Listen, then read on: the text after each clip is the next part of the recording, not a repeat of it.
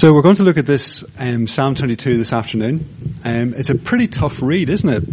Um, and there's lots of stuff in here that obviously echoes um, a, a, lot of what we have looked at over Easter as we have remembered um, the Lord Jesus' death um, and what that has actually meant to us. But what we also want to do is to think about what was going on in the life of David at this time and what impact that on, had on him and also what that means for us. Um, for us as a society now, um, we live in a pretty comfortable part of the world. Um, we don't really um, see suffering as being something that um, we expect. Um, it isn't something that we, as a society, think is going to be there. We, we expect to be comfortable. We expect to be, be looked after. But as we read through this psalm, we see um, David writing at a time whenever he was going through a real um, a place of anxiety, a real place of struggle, a real place of suffering for what he was doing. We're not quite sure what aspect of his life this was happening in. Um, it could well have been whenever he was on the run um, from King Saul, his predecessor. It's maybe more likely to be a time whenever he was actually on the run from his son uh, Absalom, who had actually launched a coup against David to try to take over the throne, and David and all his advisors had actually run away. And so he was in this place where, not because of anything he had done, he was actually suffering. He was in a place where he was far away from God. But as we read through this psalm, uh, one of the things that we will see very clearly is that David does not ask for the suffering to be removed. He actually asks for God to be with him in the suffering is what he's longing for and what he's hoping for. So David is crying out of his suffering um, to, to God.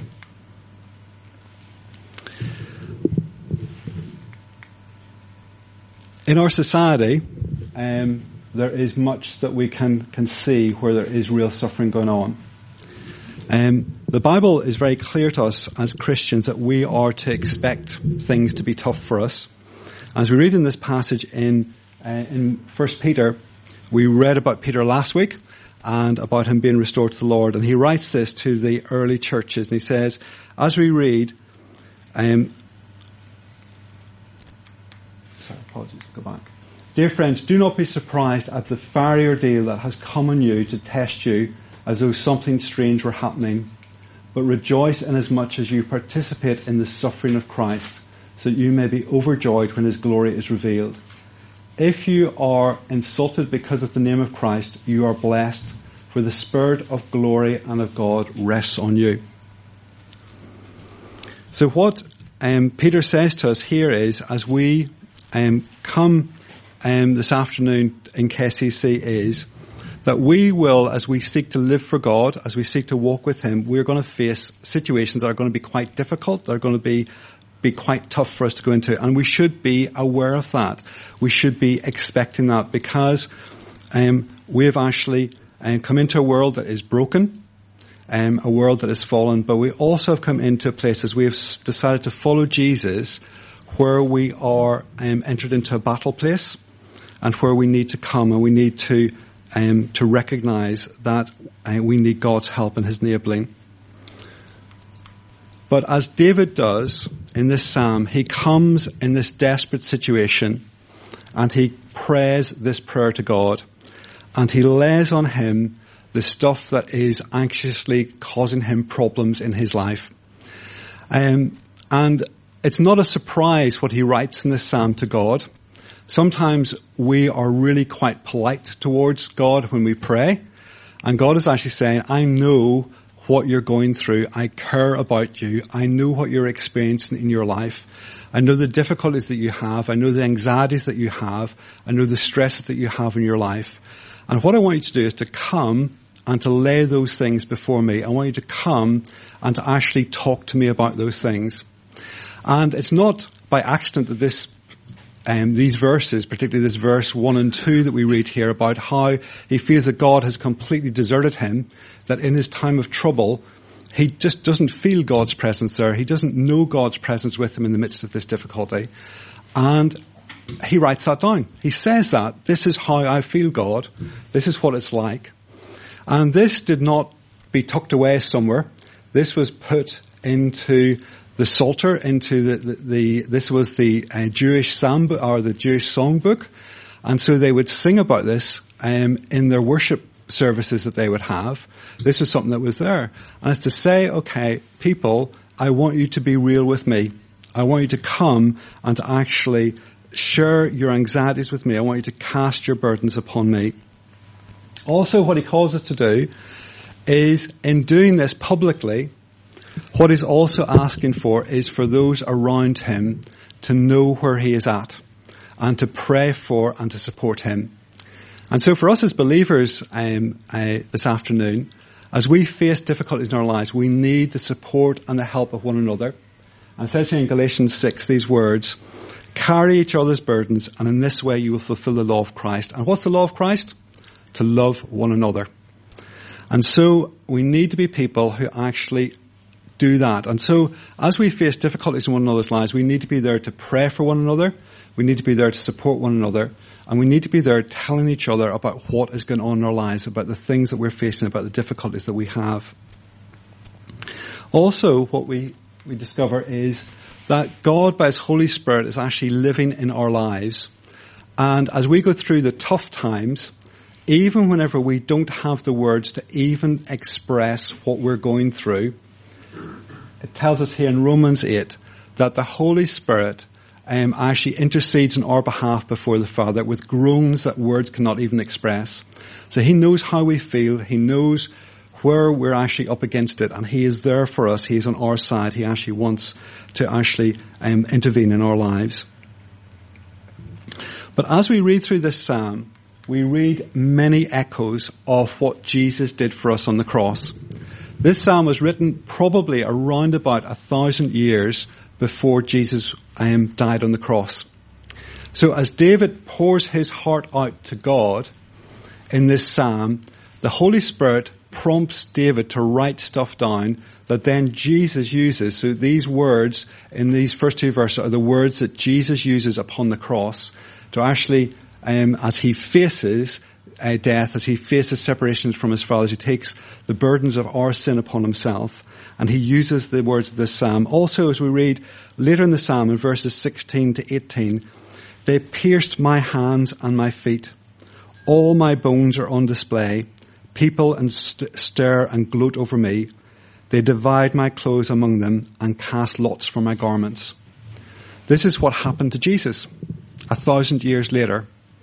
That he was separated from his heavenly father, that he was in that place of suffering for us in our place and in our stead that we might have relationship with him.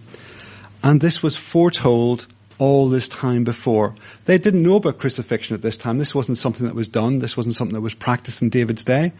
But yet, this, uh, David the psalmist writes these things down there to actually foretell what Jesus was going to do and, and just to reassure us and to know that this is part of God's plan for us. Um, and we've described this type of psalm as a messianic psalm because it's foretelling the coming of the Messiah and what he's going to do and what he's going to endure and face for us.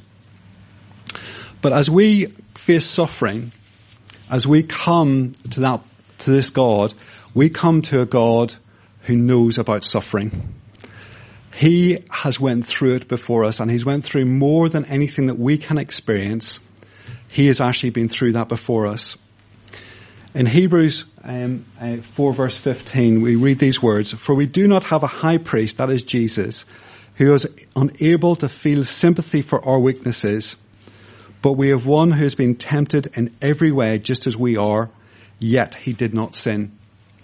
So we've got this, this um, high priest, this this relationship with Jesus where he is someone who actually knows how we feel. He knows what we have been through. He knows what we have experienced and much, much more than that. He knows what it is to suffer. He knows what it is to go through difficulties. So we come to a God who is sympathetic and who actually knows what it's all about and he can, he can, he wants us to come and to share that with him. In verses 1 and 2, um, David, in the midst of this difficulty, which we are not quite sure what that was, he um, feels the absence of God. He doesn't know God's presence there with him. He has experienced God in the past in his life. He's seen God at work in other situations in his life. Um, he has seen victories, great victories happening, but at this stage, David does not feel the presence of God with him. But the reality is that God is with him. And as he goes on in this psalm, we will actually see that David begins to recognize that for himself, that despite his feelings, despite how he, how he feels at that time, God is there, God is with him. Um, there's a, a, wonderful book written by C.S. Lewis called A Grief Observed. Um, and this was um, C.S. Lewis writing about the death of his wife and how he coped with that afterwards. Um, he had he knew all about what the Bible taught about about grief. He knew all the right answers, but yet in this stage, as he goes through this experience himself, he actually um, finds that heaven was shut, that he just felt separated from God. That he knew the reality was different, but yet in what he in the pain that he was going through, he felt separated from God, and he was struggling with that. And for us this afternoon, we will face struggles in our lives. We will face anxieties. We'll even face depression. We will face mental illness. There's, there's tough things that we will actually come through. But the good thing is that God is with us and that He will never leave us nor forsake us. And that He, that we have the confidence that He is there at our right hand, that He is our helper, that He's the one that can overcome, that He is with us. Despite what our emotions may say, despite how we may be feeling, God is with us. He is committed to us completely and wholeheartedly. In verses 3 to 5, then um, David begins to look back away from his troubles and he begins to think about what God has done in the life of the people of Israel. How God has rescued them from some really desperate situations. When they were in slavery in Egypt, God stepped in and actually rescued them and brought them out of that situation how he has been at work in, in lots of different ways in, in the lives of his people. And he begins to look um, around and begin to see that. But as he goes through, he begins to see that there are those around and he talks about all these things like dogs, and we think of dogs as nice little pets and lovely. This, this is more of a slightly more snarly, nasty guard dog type dog that he's thinking of here. And about lions and things that are out and people that are out to actually bring him down, people that are looking at him, that are mocking him, that are actually saying, okay, you trust in God, so what? Your life's a mess. Everything's going wrong for you. And they were, they were actually um, throwing abuse at him. And for us, um, this afternoon, as we seek to follow Jesus, we are going to be get into a battle where we will face opposition. And we need to be aware of that. We need to be aware that there are going to be, and um, there is forces of evil that are coming against us. So as we become Christians, we come and we say, yeah, we're going to follow Jesus and we leave um, the darkness and we come into the light. We leave the death, we come into, we come to life. We leave um, the, the kingdom of Satan and we come into the kingdom of God. And so we, we are transferred and we come into a battle situation. We come into a situation where we have got an enemy that we need to be aware of and that we need to be, um, we need to be uh, conscious of. It talks about here in Ephesians um, 6 verses 11 to 13, put on the full armor of God so you can take your stand against the devil's schemes. For our struggle is not against flesh and blood, but against the rulers, against the authorities, against the powers of this dark world, and against the spiritual forces of evil in the heavenly realms. Therefore put on the full armor of God, so that when the day of evil comes, you may be able to stand your ground, and after you've done everything to stand, stand firm. And then again in Peter, the actual, the rest of it, cast all your anxieties on him because he cares for you. We've already looked at that. But he also says, be alert and of sober mind. Your enemy, the devil, prowls around like a roaring lion looking for someone to devour. Resist him. Stand firm in the faith because you know that the family of believers throughout the world is undergoing the same kind of suffering. So what God would call us to do today is that we need to be alert. We need to be aware that we're in a battle situation, that we're going to face opposition, that we're going to face difficulties, but that He has given us the power to overcome because He has overcome. He has actually dealt with Satan. He has dealt with, with him and He can enable us as we stand in His strength to be able to overcome that and be able to get through that. In verses 9 to 11, David goes on to remember that God has been with him right throughout his life, right from the very beginning, right from when he was born. Um, God was there with him, looking over him, helping him. When he was helpless, when he was weak, God was watching over and taking care of him. He was loved by God. And for us, we need to remember that even when we are facing difficulties and hard times, um, um, that we are loved and cared for by God. It says in Corinthians these words, Corinthians, uh, 1 Corinthians 2 9, however as it is written, what no eye has seen, what no ear has heard, and what no human mind has conceived, the things God has prepared for those who love Him. And this is basically saying that God has got, um, loves us so much that He has got so much that He has ready for us, that He wants to bless our lives with, that He wants to bring into our lives. We also, in, in uh, 1 John uh, 4 verse 10 says this, this is love, not that we love God, but that he loved us and sent his son as an atoning sacrifice for our sin.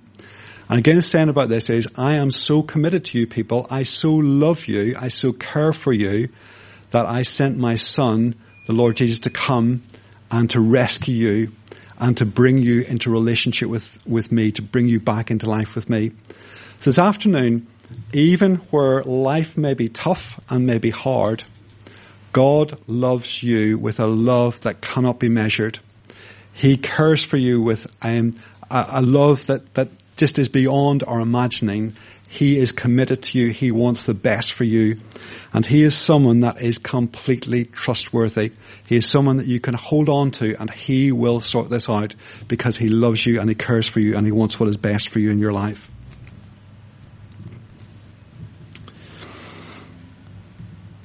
In verses 12 to 18, David again talks about how the strong is, are closing in the weak. And again, we need to know this afternoon that even though that's the, may, the way it may seem, is that God is able to overcome. In John 16, uh, verse 33, it says, I have told you these things that you, that in me you may have peace. In this world you will have trouble, but take heart. I have overcome the world. And again, this was, uh, as we finished our, our passage in John last week, again he's saying here is, okay, there's going to be trouble, there's going to be tough times, there's going to be hard things you're going to be facing, but I'm going to be with you. I'm going to stand with you. I'm going to give you peace even despite those troubles. And I have overcome the world. I have conquered. I have overcome. And again it says in 1 John um, 4, um, dear children, uh, you dear children are from God and have overcome them, that is the world, because the one who is in you is greater than the one who is in the world. And we need to hold on to that. Despite what things may be going on around us, um, he is the Lord of all. He is the one that is the one that we can trust completely. We begin to see a sea change in the way that David talks in verses 19 to 26. Um, he recognized he needs God. We, we all recognize as we are up against it that we need God in our lives, that we need His, His help and His intervention. He recognizes that God will win the victory, that God will overcome. And he begins to talk again, um, looking ahead to one day when every nation will come and will actually bow to Jesus. So we're looking here not just at Jesus' death and his resurrection, we're looking to his coming again, to what we're actually looking forward to, to where and we're actually going to. And we long today not for the here and now. Um, God does not call us and make us, uh, bring us into his family and we immediately go to heaven. Wouldn't that be lovely if that happened? But that isn't what happens. What happens is we have got to walk with him here in this tough situation that we're in at the moment, in this tough life. But we're looking ahead to a better future. We're looking ahead to him coming again and for us to be able to go and be with him where he is going to wipe away every tear where he's going to heal every disease, where there's going to be no more death or suffering, where there's going to be no more sin or sorrow, where we are going to be with him and we're going to be able to rejoice in him. Paul writes it this way. But our citizenship is in heaven and we eagerly await a savior from there, the Lord Jesus Christ who by the power that enables him to bring everything under his control will transform our lowly bodies so that they will be like his glorious body. So for those of us who have got wonky bodies, which is most of us, um, we're going to get new bodies. We're going to be transformed. We're going to be um, able to be with him and to, to actually experience, experience um, his glory. And then in Romans 8, Paul writes there, I consider that our present sufferings are not worth comparing with the glory that will be revealed in us. For the creation waits in eager expectation for the children of God to be revealed. Um, this present suffering that Paul was writing to the church about in Rome, um, this wasn't that they'd stubbed their toe and that they were having a hard time because of that. They were going through really tough times. They were facing imprisonment. They were facing beatings. They were facing death. But that paled into insignificance compared to what they were looking forward to seeing. And for us this afternoon, as we seek to follow Jesus, as we seek to um, live for Him, yes, we are going to face tough times, but He is with us and He will help us to overcome. But we're looking forward to a better day, a day when He will come again and when justice will be done, where suffering will end, where we will have that, that fulfillment of everything that He has promised to us. We long for that day to come. So this afternoon, if you are in a place where you are feeling anxious, if you're in a place where you're struggling, perhaps with folk who are making your life really difficult because you're following Jesus. If there's other things that are happening in your life that really are causing you anxiety or tough times, from this psalm, God would say to you, start talking to me about it. Start talking to God's people about this. And please get, get prayer for this. So um, at the end of our service, Marco will, t- will say this anyway, we, we actually want people to come forward and be prayed for. Um, and there's a group of us here that would really love to do that. Um, so if you feel actually, yeah, I, I would love to be prayed for, please just come up, talk to Marco, talk to me, and either us or, or we'll get someone to pray with you and just talk those things through. In your home groups, um, or we're having youth group later on tonight, and that if there's stuff that you want to share, the stuff that you that you want to to have prayed for, please talk about that. Please share that because we would love to be able to encourage you and to keep you moving on um, with the Lord. Amen.